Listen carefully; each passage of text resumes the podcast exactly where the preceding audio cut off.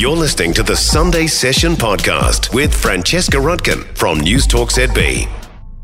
Erin O'Hara joins me now. Good morning. Good morning. So, there is an unexplained rise in cancer rates with millennials and Generation Zs.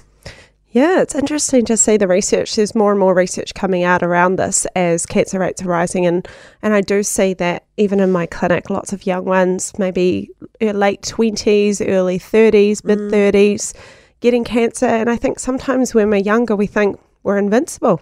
We're not going to get any of those serious illnesses. And I think we need to be a lot more aware, as research shows that um, the cancer rates have actually, from the early 1990s to 2018, the incidence of cancer between the ages of 25 and 49 has increased by 22%, which is massive. Um, so we do need to be more mindful around looking after our health and knowing that if something doesn't feel right in your body, take it seriously. Mm. Don't think, oh, it'll come right, it'll become right. Um, as especially with cancers, you've got to be one step ahead and make sure you get a good, quick diagnosis because that gives you the best chances of survival and recovery from cancer. Um, the reason why the cancer rates are rising, they actually don't know. Obviously, there's a lot of environmental effects that are probably possible um, reasons why. Obviously, there's the standard smoking or what's now vaping in the younger generations. Um, artificial sweetener uses have really increased over the years.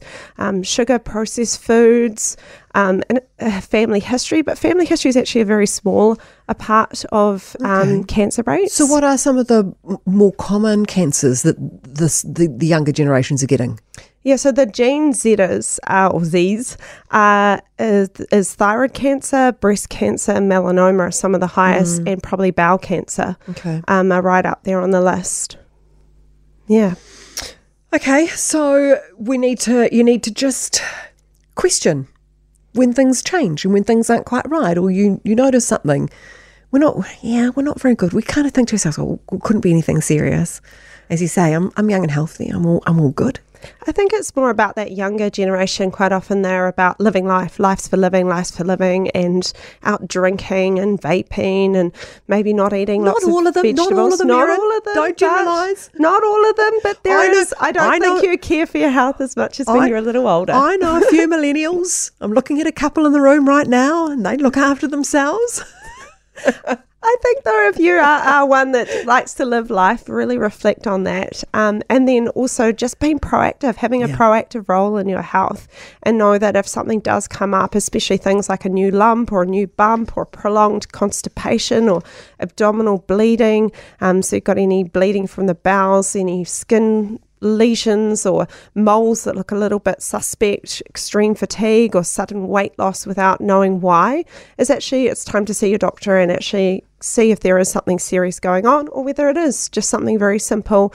Um, but it's good to just make sure you do get the right testing and getting being proactive about your health and not just leaving it and being complacent. Love it. Thank you so much, Erin. Really nice to catch up with you. You can find Erin at Golden Yogi. She's a naturopath and yoga teacher. For more from the Sunday session with Francesca Rudkin, listen live to News Talk ZB from 9 a.m. Sunday or follow the podcast on iHeartRadio.